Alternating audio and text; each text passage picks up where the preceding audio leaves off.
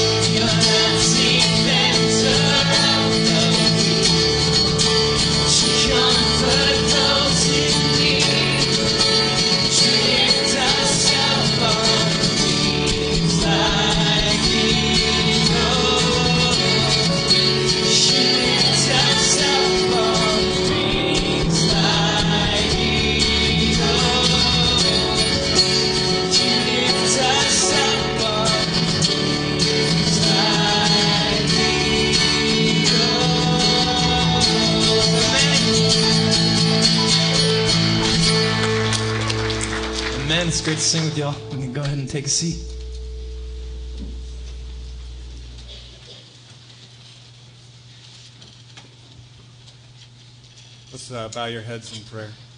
Father God, we come to you as a people that need your rescue. Father, we come as a confessing people, confessing that we are indeed broken, that we are empty, that we cannot save ourselves, but we need you to save us, and we wait on you for our salvation, for the future when all things will be made right. Father, I pray that we would live lives uh, that believe it, that we would live differently now because we know that our future is secure in you, that you would transform us because we are now no longer afraid of death, but we know that we have victory in Christ, we have salvation, we have resurrection. We look forward to a future that is secure. Lord, transform us as we continue to sing, as we continue to praise you and thank you for the forgiveness that we have for our sin and for the resurrection that we have that's secured in you. We pray in Jesus' name. Amen.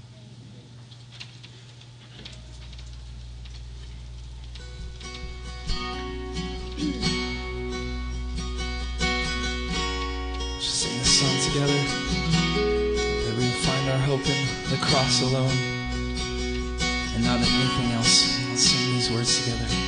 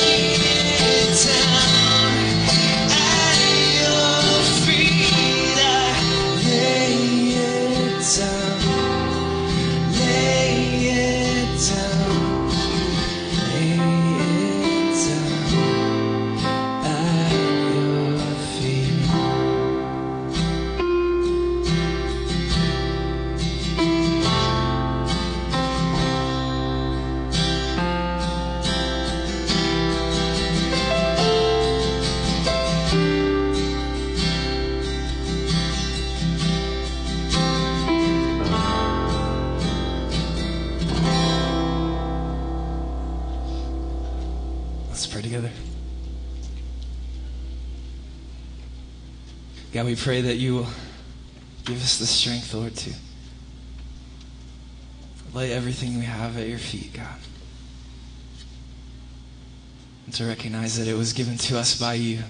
Lord, we thank you for being a God of love that flows from power, God. That you have the strength to overcome sin and death in our lives, God. That you offer us your strength. Lord, help us to trust you for everything. Help us to hear from your word and, and to apply it to our lives. It's in your name I pray. Amen.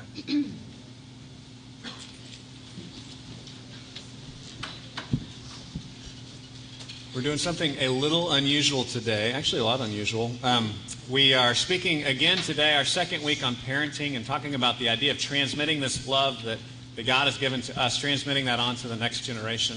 Just a couple of weeks ago, Chris and Brooke wrote a new song. They crank out a lot of songs, actually. It's pretty good. But uh, wrote a new song, and I just felt like this really captured well that tension that we live with as parents. I think that you'll understand that as a parent, there's grace and love that you receive from having kids. Um, also, sometimes those days are hard. Sometimes it's a struggle. It's difficult. Um, and there's this tension that we go to of receiving love and needing love and needing more love from God to give back to those kids. And so this song, I think, speaks to that well. And I just appreciate you guys being willing to, to share it with us. So I want you to listen.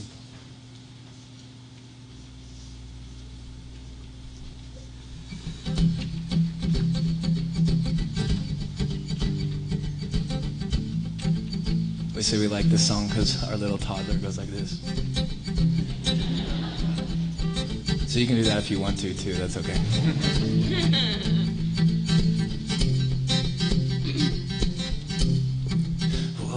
this morning thinking today might be a very fine day. Woke up this morning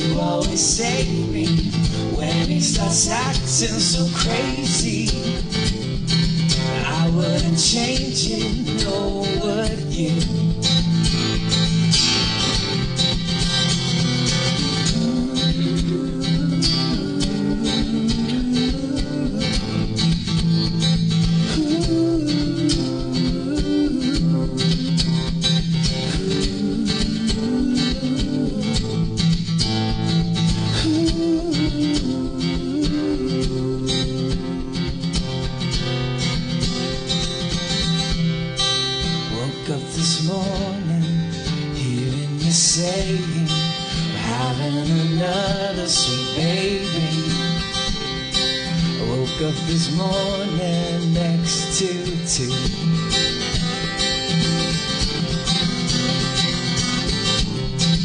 I was going brighter, I was going wider. Might be a little more to do. Smile make us lighter,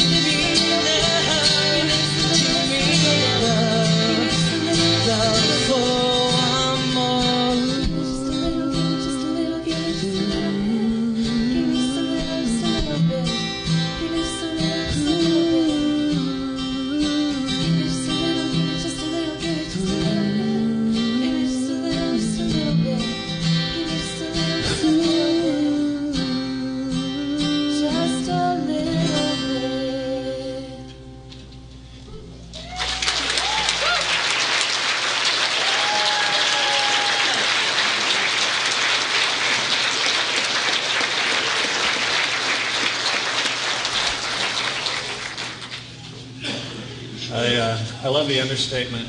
Having a second baby, there might be a little more to do. but really, where that really ties in is just that prayer at the end God, give me more love to give. Help me to love a little bit more. And that's the, that's the calling, that's the mantle that we've been given as parents. Uh, if you want to open up your Bibles today, we're going to look at Deuteronomy chapter 6.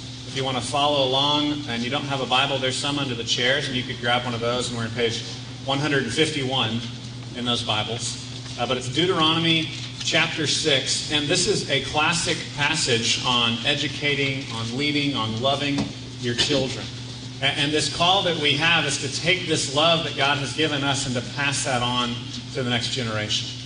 And I want to encourage you guys that this has great meaning for you, even if you don't have kids. God calls us to be uncles and aunts in the body of Christ. God calls us to come alongside our brothers and sisters and help them in this process. And so we all have this call in our lives as God's people to transmit love onto the next generation. We call the sermon today, Love is a Movement. This is a movement, and we cannot allow it to die with our generation. And there was a crossroads for Israel here in Deuteronomy. Deuteronomy literally in Greek means the second giving of the law. And what happened is the law was given in Exodus to God's people that he had saved and brought out of slavery. So he saves them. He does these miraculous things. He brings them out of slavery. All these miracles happen, and then the people still don't trust him. Does that sound familiar? Ever happened to you?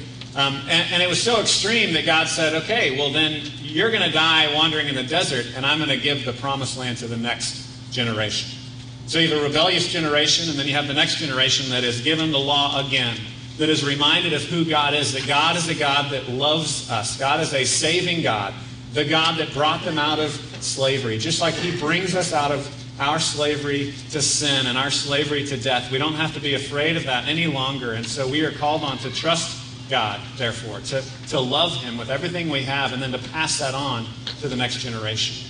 Before we read the passage, uh, I want to let you know, too, that this is a classic passage that's used to talk about education and how you teach your kids. And what I want to really spend the bulk of the sermon today doing is helping us to understand that it is our responsibility as parents to teach our kids.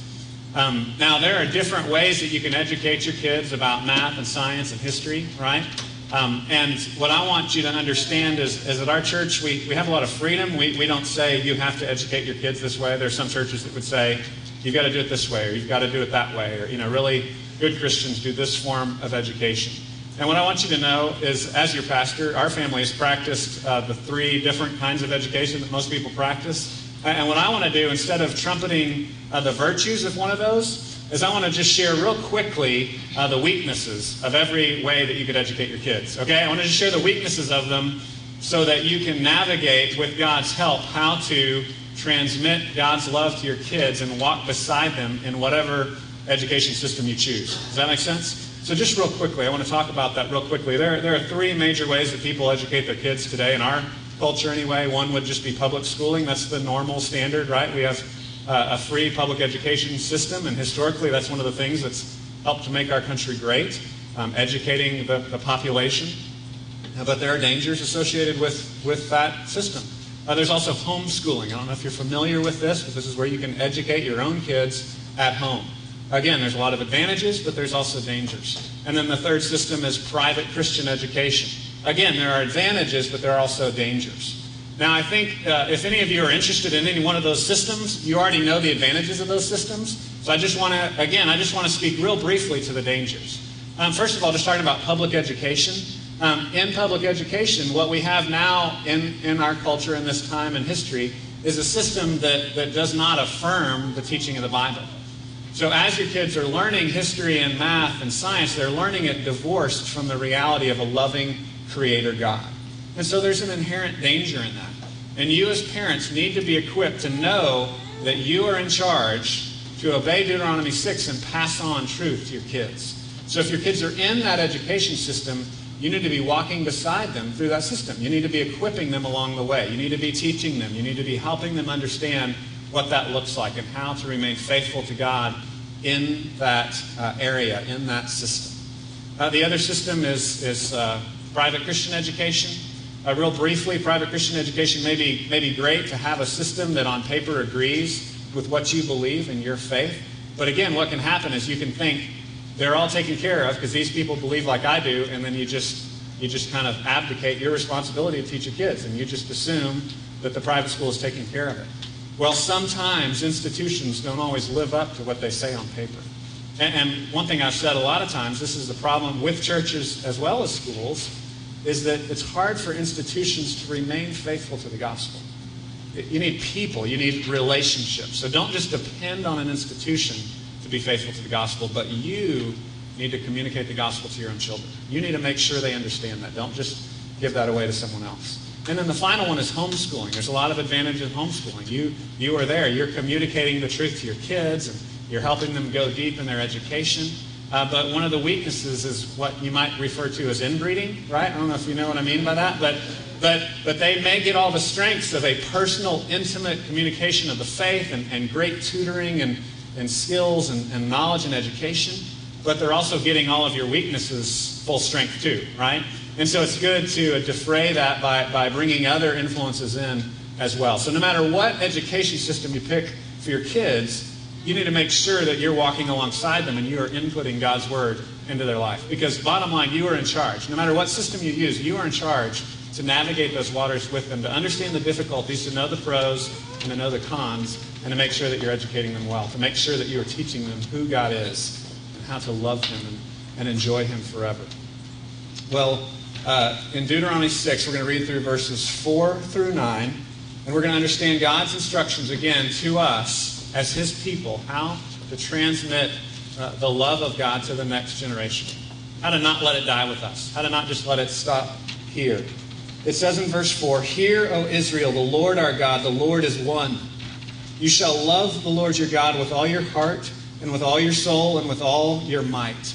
That verse, verse 5, that is what Jesus quoted as the first and greatest commandment. Verse 6 says, And these words that I command you today shall be on your heart. You shall teach them diligently to your children, and shall talk of them when you sit in your house, and when you walk by the way, and when you lie down, and when you rise. You shall bind them as a sign on your hand. They shall be as frontlets between your eyes. You shall write them on the doorposts of your house and on your gates. Let me pray and ask God to teach us how to do this. Father, in James 1 5, it says, If any of us lacks wisdom, we can ask you, and you will give it generously. So, God, we come this morning trusting that you indeed are a generous God, that you're not holding out on us, but that you love us, that you have our best in mind, and that you desire to teach us. Help us to teach our own children. Father, I pray that this church would raise up a generation of kids that know you and love you and walk with you. We pray for Jesus' sake. Amen. Well, have any of you seen the movie or maybe read the book, The City of Ember? Have you ever heard of that? Anybody? Raise your hands. No one. Okay, I'll tell you the story. And if I mess it up, it won't be too bad. Sorry, those two. All right. Feel like getting overlooked. Okay, there's two of you. I acknowledge you. Um, in the city of Ember, it's kind of an interesting, it's kind of like a sci-fi type story. And basically the idea is there's some sort of natural disaster and this whole city of people have to move underground and set up a, a whole new city underground. and they have to learn a new way of living underground, safe from the horrible disasters that are, that are happening way up above ground. Uh, my kids read the book, I watched the movie, uh, and it's an interesting story. Uh, and so, in this story, what happens is apparently the disaster is so great um, that they want to really make sure people feel uh, secure and safe underneath the ground, and, and they don't want people going back above ground. So, so when the people build this community, they don't even know how to get back to the surface. There are this, this set of se- secret instructions that are given to the mayor, and there's a certain time period, like 100 years or 200 years or something later, when everything will run out and they need to go back to the surface. And they have figured it out, scientists have figured out it'll be safe by then or something. And, so they give these instructions to the mayor, and then that mayor is supposed to pass it on to the next mayor, and they're supposed to guard the instructions of how to, how to get back to their, their real home, their real city uh, up above. But for now, they're in this little safety city underneath the ground. And what happens is those instructions get forgotten. Those instructions are forgotten. What happens is it kind of gets stuck in the back of one of the mayor's closets, and then that mayor dies, and you know some aunt gets it, and she puts it in the bottom of her closet. And then it gets passed on, and some other kid finds the box, and it pops open. You know, it's got this lock on it. Somehow it comes open, and then some kid chews up the instructions, so they only got half of them left now. Um, and so the, the instructions begin to get lost. But what happens is their city begins to fall apart. A- And people are just kind of stuck in the here and now, and they, they want to put all their faith in their current city because that's all they've ever known. And they think this is where we're safe. We have to believe in this city. We can't dream about some other way of living. We can't dream of some other life, but we have to stay here. And you find people in the story that begin to find the instructions, begin to put it together, you know, after it's been chewed up, and begin to realize that there is a way out. That there are these secret uh, escape routes that are built into the city. So even though everything is falling apart in that city, the city's life cycle is beginning to die off. They're losing power, the plumbing's not working anymore, it's all falling apart. Uh, most of the people don't want to leave. They want to stay there. They basically want to just die with the city. But there, there are instructions. There, there is a way out. And I think it's in the same way that, that often in our life we don't pass on the instructions to the next generation. You see, we don't pass on to the next generation that there is a better place. There is a true city waiting for us. We, we let that die with us and we spend all our time focused on where we live now. The, the day-to-day life that we live, and we, we can begin to pass that on as, as the only hope that our kids may have. We can begin to pass on to our kids that where we live now is all there is. Don't, don't hope in something else, but, but just make this work. And we begin to pass on to our kids uh, the wrong God. We begin to communicate to them uh, the wrong reality. Is my battery dying? Can y'all hear me? You're good? Okay. It just started to sound different to me. So. Um, and so these instructions that we get here in Deuteronomy 6, this, this explains to us how to pass it on. How to make sure that it doesn't just die in our generation, but to communicate to the next generation the love of God. And the first thing that we see is, first of all, we have to love God ourselves. It, it starts with us. We have to, have to actually love God. In verse 4, 5, and 6, it, it reiterates that. I'll read it again. It says, Hear, O Israel, the Lord our God, the Lord is one. You shall love the Lord your God with all your heart, and with all your soul, and with all your might. And these words that I command you today shall be on your heart. Uh, There's debate among scholars, both Jewish scholars and Christian scholars, as to what this first line means. It's one of the most famous lines in the Bible where it says, Hear, O Israel, the Lord our God, the Lord is one. This is one of the most famous lines in, in, uh, for Jews. It's part of their liturgy. It's called the Great Shema, because the Hebrew word Shema means hear. So this is like the great hear, the great pay attention. Okay, this is the thing they're supposed to listen to. This is what they're supposed to obey and hear and heed for themselves. The Lord our God, the Lord is one. People debate the details of that because some people think it means simply that, that he's just one God. Others think it means really that, that God alone is God. And, and no matter what we see here, I think it directs us to, to be faithful to him. Whether he is one or he's the only God that we can count on, it directs us to have faithful hearts that don't turn to other gods. And that really makes sense in context when you see that that's the struggle that Israel had again and again, was turning to other gods. Is, is this God? No. The Lord alone is God. This is his special covenant name here. This is the personal name Yahweh or Jehovah. Yahweh is God. Yahweh is one. Only Yahweh is truly God. He's the only one that you can really count on. And, we need to be careful about that, that we don't, we don't count on or rely on some other Savior. I wanted to make a quick aside just about the Trinity, because some people uh, use this verse to, to push the idea that then there's no way that, that such a thing as the Trinity can exist. And I want to say that the word Trinity is not in the Scriptures uh, itself, but the ideas are clearly there. And, I can stand up here and just kind of tell you what the Trinity means and say, you just better believe it because I tell you. But, but what I'd really like is for you to read the Bible for yourself and, and to own that for yourself, that, that God does exist as one God in three persons, as God the Father, as God the Son, as God the Holy Spirit. To, to read the New Testament, to understand that Jesus uh, speaks from the Old Testament and, and claims the things that can be claimed by Yahweh alone, by this personal name, this, this covenant God of the Old Testament. Jesus speaks as Yahweh. A good, a good reference would be uh, Romans 10.13, where Paul attributes, again, the words of Yahweh, the salvation found in Yahweh. He attributes that to Jesus himself. There's other things that you can see in the Gospels where you see Jesus accepting worship. No other, no good teacher would accept worship as God unless he were God.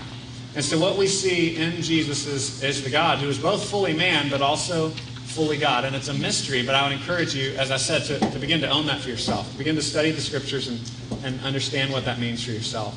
But the most basic thing we have here is that we would be faithful to God ourselves. That we would love God. That we would understand that, that He is the God that loves us and He's the only one worthy of our praise, worthy of our devotion. He's the only one that we should love with, with all our strength. He's the only one that we should love with all our, all our might, all our soul, all our mind. He, he is the one that we should be faithful to. He alone is God. I found a picture here of some ancient idols. And we'd said last week, we referenced this a lot. There's this famous quote by Luther, where Luther said that we don't break uh, the rest of the commandments without first breaking the first commandment. And the idea there in the first commandment is, You shall have no other gods before me. And so the way that we break the other commandments is we start to set up false gods. We start to think that something else can save us. And, and if you're thinking about having false gods and what that looks like, you may just have this in mind, right? When, when we read the Old Testament we read about idols, you may kind of give yourself a pass and think, I don't bow down to any statues on my mantle, right? Any of you? Well, don't raise your hand if you do, but a, a lot of you, a lot of you think that, right? You're, I don't have a problem with idolatry because I'm not bound down to any statues. Uh, I want to challenge you on that notion because, as I said, Luther, Luther would challenge you. He'd say that anytime you break a commandment, you're bowing down to some other god. You're seeing something else as your security. You're seeing something else as ultimate, something else as your, your savior, as the thing that can take care of you. And then that leads you to lie, cheat, or steal to get that thing so that it can give you security and salvation. And I would even go so far as to say that ancient peoples didn't always see the little statues as, as gods themselves. Oftentimes they did, but sometimes, just like modern people, it would just be a symbol of something that they thought was important. Any of you have symbols of anything important in your home? And really, the thing that it represents is far more important than the symbol itself. And modern people can be guilty of worshiping those kinds of idols. We can be guilty of worshiping uh, success in our job. We can be guilty of worshiping power. A, a book that I'd like to recommend here is Counterfeit Gods by Tim Keller. This is a book that just came out. Uh, you can't take this copy. I borrowed this from Stephen, but you can come look at it if you want to. I've got some other parenting books and some other things up here on, on our relationship with God as well that you can look at after the, the service. But that's a great book that kind of helps walk you through that and helps you to understand what are, what are the gods that are competing for my allegiance. Am I worshiping God alone? Am I loving Him alone? Or am I loving other things? Am I lifting other things up as ultimate in my life? And I would challenge you that a, that a good clue for you is if you begin to sacrifice your kids on the altar of that thing. If you're willing to give your kids for success in your job, then, then maybe you're worshiping success in your job. If you're willing to give your kids over to uh, your own personal peace and affluence, if you're willing to give up your kids and sacrifice them, and of course we don't mean literally sacrificing them, right? But, but we, begin, we begin to hurt them in pursuit of this other thing that we think is greater, that we think is going to save us, that we think is going to give us security. And as we set our kids aside for those things, our kids begin to see what our real God is. And we're teaching them as we do that. So, so you have to tear down those idols and you have to love God Himself. See Him as your only hope. And as you genuinely begin to love God, that will begin to transform your family. That will begin to renew your family from the inside out. The next thing that he says is that we should share this love of God with our kids. We should actually share it. We should see ourselves as, as owning this responsibility. We've been deputized, uh, we've been called, you've been commissioned as parents. I said last week that's a difficulty that a lot of parents have in, in our generation. We kind of have this hyper egalitarian view that, that there should be no one taking authority over others. And I, I joked, I don't think that's too much of a problem with Army people, but the rest of our culture is really struggling with that. This, this kind of new view that we're all the same and just kind of let your kids do what they want. And you don't, you don't want to, you know, go in there and mess around with their life. But, but God actually calls you to direct them. God actually calls you to form and shape and lead your kids. And here he says that we are to share the love of God with that next generation. In verse 7, he says, You shall teach them diligently to your children, and shall talk of them when you sit in your house, when you walk by the way, when you lie down, and when you rise. So I've got a, tough quiz for you. When are we supposed to teach the love of God to our children? All the time. Very good. You guys passed too. The first service got it as well. Uh, all the time. There- There's repetition here. He's trying to teach us something. When are we to teach the love of God? When you sit in your house.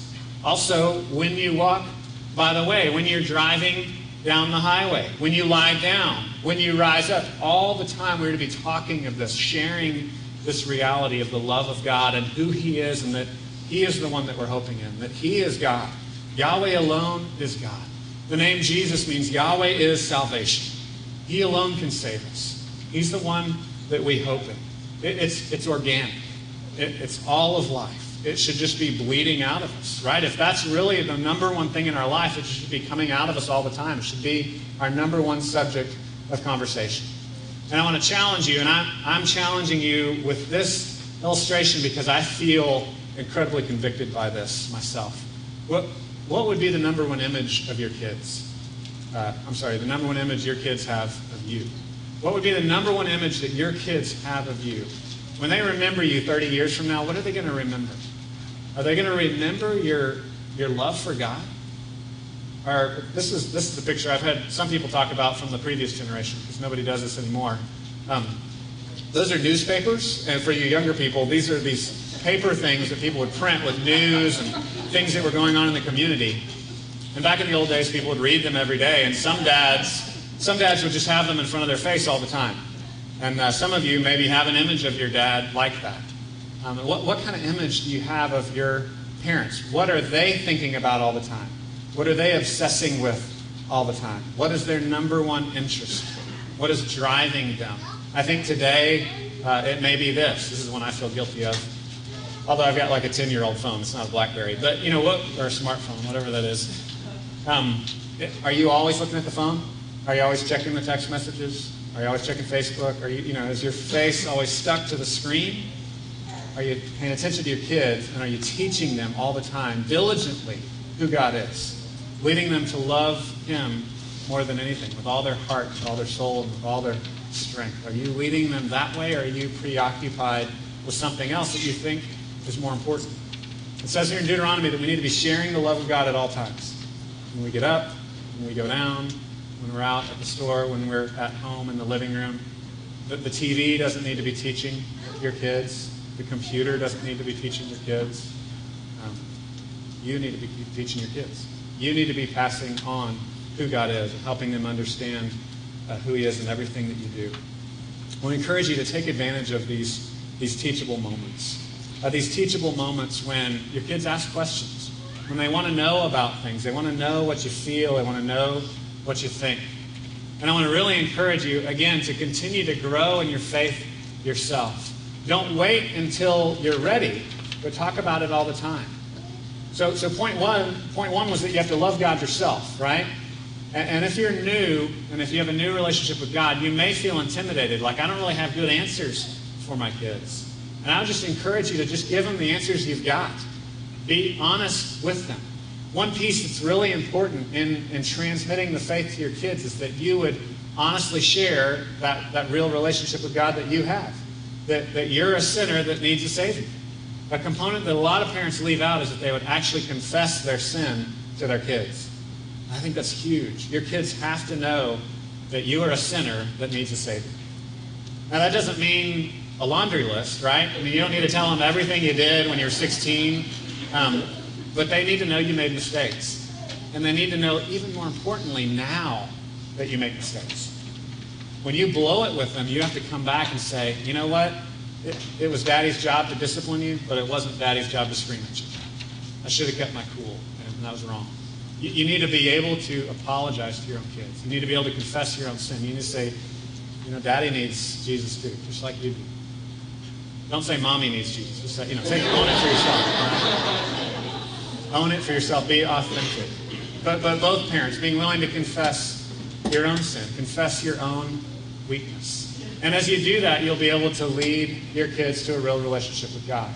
They'll be able to see that, oh, they need a Savior as well.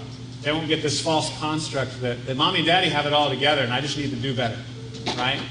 But you're shaping their heart to see that they have a need of the Savior himself as you teach them at all times. I, I challenged uh, the next the next thing we're going to talk about is, is teaching the Bible to our kids, and I challenged the last service. You can ask my own kids.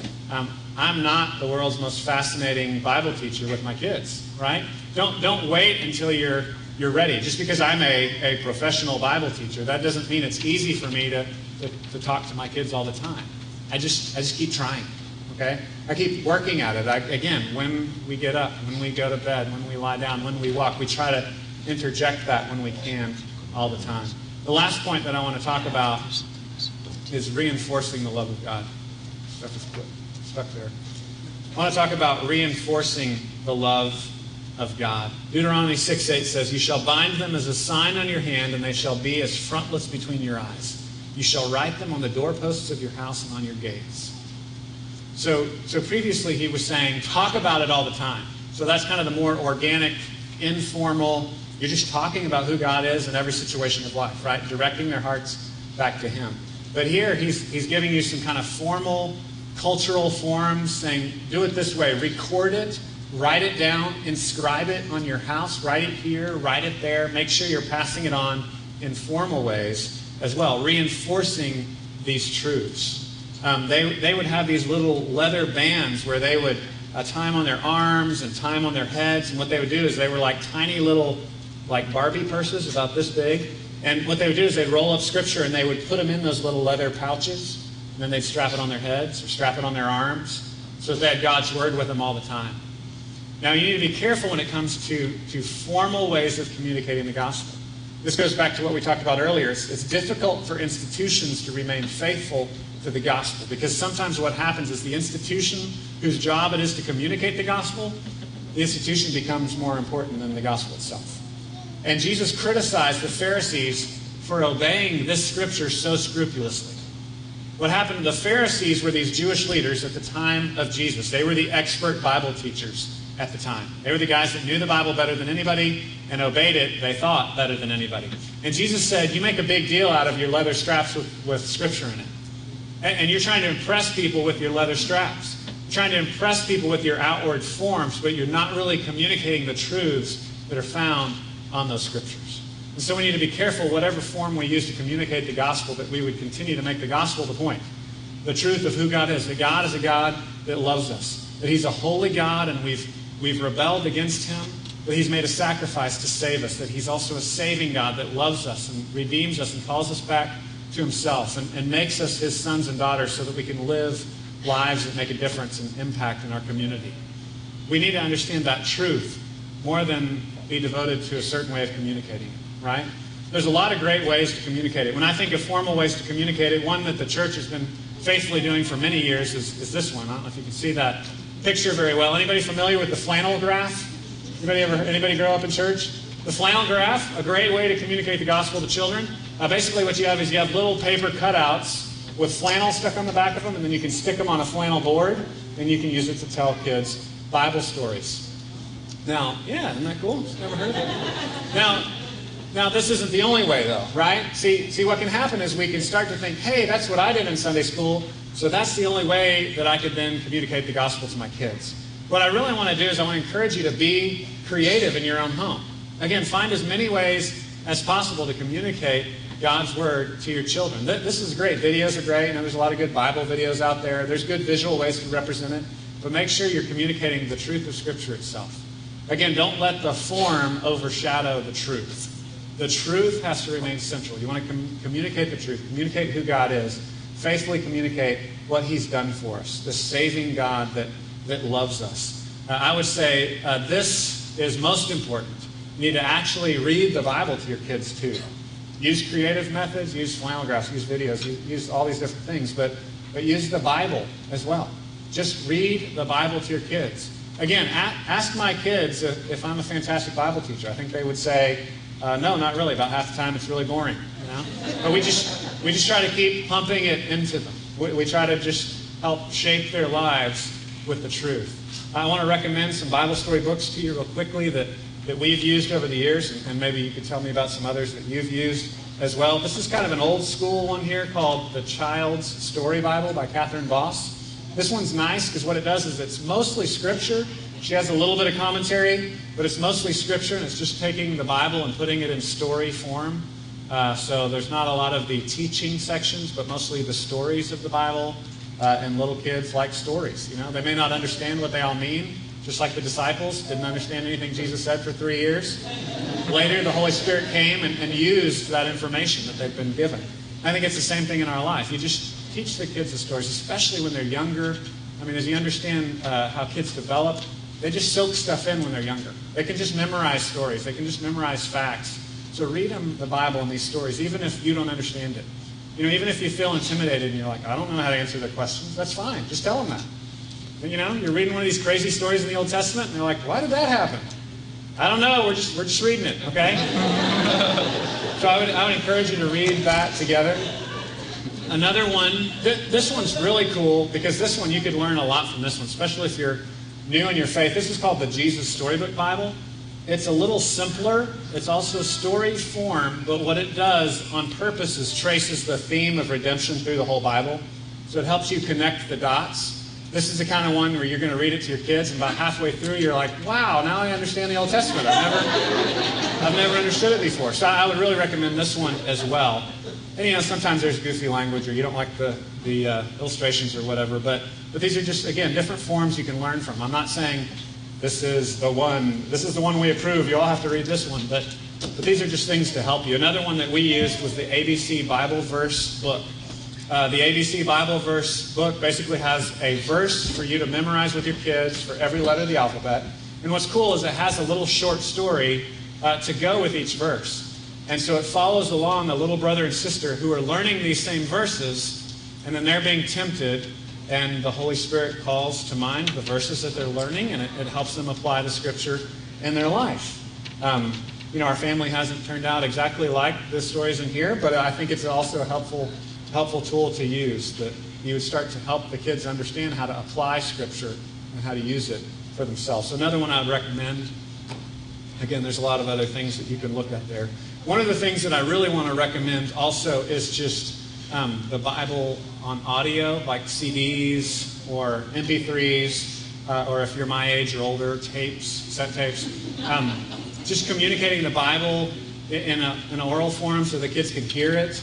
Um, your voice eventually will run out, but you can, you know, when they're going to bed, you can pump Genesis into them and Exodus. Some of those foundational books, I really recommend those again to your kids. Your younger children need to know the stories. They need to know the stories of the Bible, and they need to know Genesis. They need to know Exodus. You need to pass that on to them and reinforce these truths. They need to know the Gospels, the stories of Jesus from the Gospels. They need to know the Sermon on the Mount. And they need to hear these, these key foundational pieces again and again so that you can start to shape them uh, with these things. Um, and again, I mean, the other thing you can do is get leather straps. Write the word on it and tie it to your arm, tie it to your head. Um, that might seem a little more culturally strange. That's, that's what the Jews did. You can also write it around your house. You know, we, they have those vinyl things where you can get letters and like put them on your wall. We got one of those. We can have a Bible verse and it sticks on the wall. Um, you know, you can frame things. There, there's all kinds of ways where you can bring Scripture into your home so that it's reinforcing what you're teaching them in just everyday life as you're discussing things. Um, I encourage you to do that. Take advantage also just of the formal programs we have here. Sunday school. Um, we don't have an Awana program here, but there's Awana at several churches in town. I don't know if you know Awana, but that's a program where, where the kids learn to memorize Scripture. Again, it's just a great way for the learn, them to learn Scripture together. And I encourage you, again, read the Bible at bedtime or at breakfast or at dinner, or find, carve out a spot where you can read the Scriptures together as a family. As we conclude, um, I want to take us to, to Matthew 7. Uh, I'll just, it's basically just a couple verses, so I can read it to you. You don't necessarily have to flip there. But in Matthew 7, Jesus finishes up the Sermon on the Mount, kind of his, uh, his great sermon where he kind of shows that he's like the new Moses. He's the new lawgiver, that, that he has authority and he's speaking for God. And he finishes up this whole section in Matthew in 724. He says, Everyone then who hears these words of mine and does them will be like a wise man who built his house on the rock. The rain fell and the floods came and the winds blew and beat on that house. But it did not fall because it had been founded on the rock. And everyone who hears these words of mine and does not do them will be like a foolish man who built his house on the sand. The rain fell, the floods came, and the winds blew and beat against that house, and it fell. And great was the fall. As I said, the, the city of Ember gives you a picture of, of living our lives stuck in the city that we know. And I want to challenge you as parents your job is to live in the city, but to live in this city, to live in this time, and to live in this place as, as a pilgrim, as a sojourner, as one that is passing through, communicating this idea that we see in, in Hebrews 11 that we have a, a real home in heaven, that, that we have a God that will make all things right. And He's the one that we trust in. And that begins to shape the way that we live here and now so that we are passing on this love that we have for God to the next generation. Let me pray for us. Father, thank you for your love for us. You are so good to us. We thank you that you've rescued us out of slavery, sin, and death, that we can live life with confidence, no longer afraid. I pray that you would transform us by this truth and allow us with confidence to share that with our kids. Even when we don't have all the answers figured out, Lord, help us to share what we know, to be faithful, to grow in it ourselves, to love you with everything we've got. Pray in Jesus. Amen. God bless you guys. You are dismissed.